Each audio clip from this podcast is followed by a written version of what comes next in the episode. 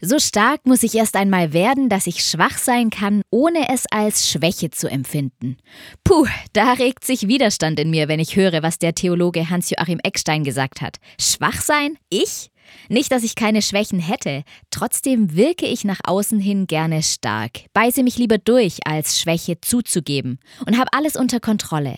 Trotzdem, was, wenn ich nicht immer stark sein müsste, sondern auch mal schwach sein dürfte? Klingt befreiend.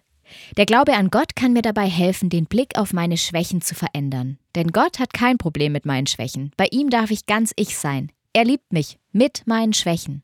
Das zu glauben befreit mich. Es verändert meinen Blick auf mich, aber auch auf die anderen und ihre Schwächen. Wir kommen uns näher, öffnen uns und können uns gegenseitig stark machen. Stark. Langsam lerne ich, ich kann schwach sein, ohne es als Schwäche zu empfinden.